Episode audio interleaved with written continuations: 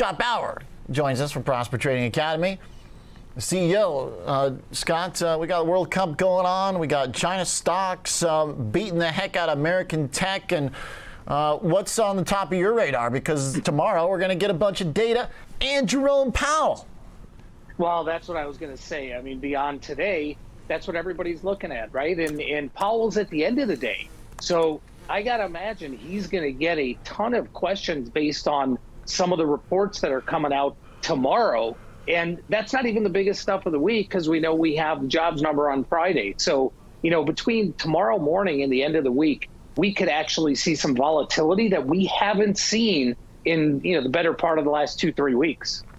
So this um, chop that we're getting that's veering to the downside this week so far, uh, do you see this as um, a realization that maybe uh, the Fed is not ready to do a big uh, rotation in their positioning and aggression? Or is this a nice little uh, opportunity to uh, buy a dip in a market that's been pretty firm for a month?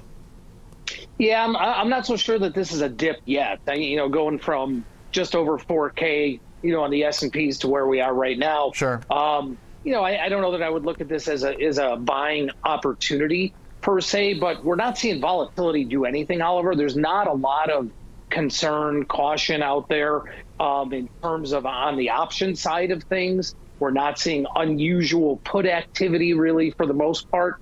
So I think what it is is is just kind of people still not just in vacation mode from last week, but really waiting to see what Powell has to say tomorrow. Um, even with all the eco data tomorrow, I'm not sure much of that is going to matter. Focus will be on Powell, but then that jobs number Friday, that is going to be a big one because outside of, of CPI in uh, you know a week or so, the, those are really the last two big numbers the Fed's going to have before they come out with their number in the middle of December. Okay. Uh, bonds is selling off uh, with a little bit of conviction here today. What, what's your framework for looking at bonds and the 10 year yield right now? Any chance that uh, we might be in store for a revisit of the highs? If we are, we're going to see probably a good five to ten percent sell off in the equity market. If we get, if we start to see the ten year approaching four percent again, um, let alone you know 410, 420, that could be a world of hurt here because there's a lot of complacency in the equities right now. Um, complacency, caution, whatever you want to call it, optimism, uh, cautious optimism that we're going to get through this next four or five day period and then we're going to see a rally. But if we start to see bonds, you know, selling off and those rates, especially on the 10 year, tick up towards 4% again, I, that's not going to be good. Yeah, VIX dropping down to 22 today.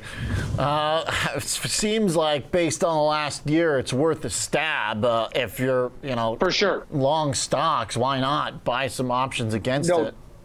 Yeah, no doubt about it. There's no question. And and you know what? If you do, and especially like you said, if you're long stocks, if you're holding positions in the equity space too, and you lose on the VIX, that probably means you're making a lot more on your equity positions. So, you know, it's all a matter of where do I buy my insurance? Do I pay a premium for it when VIX is trading 30, 35, or do I buy some here, which historically, you know, 22 is still on the high end historically, but certainly cheap for where we've been over the last year or so. Okay. Um, the other possibility here is that rates continue to drop uh, and that we get a move down in yield.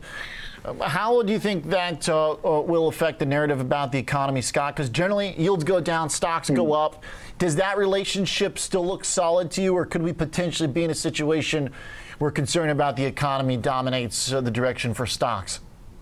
Well, I think that that is coming to the forefront right now as people are realizing that the economy is slowing down. So if we do see bond yields head south, which, which we all kind of hope for, especially in the housing market, they sure hope for that. Um, I don't know that that really brings us a big equity rally, Oliver, because I think people will start really saying, okay, the reason for that is because things are weaker.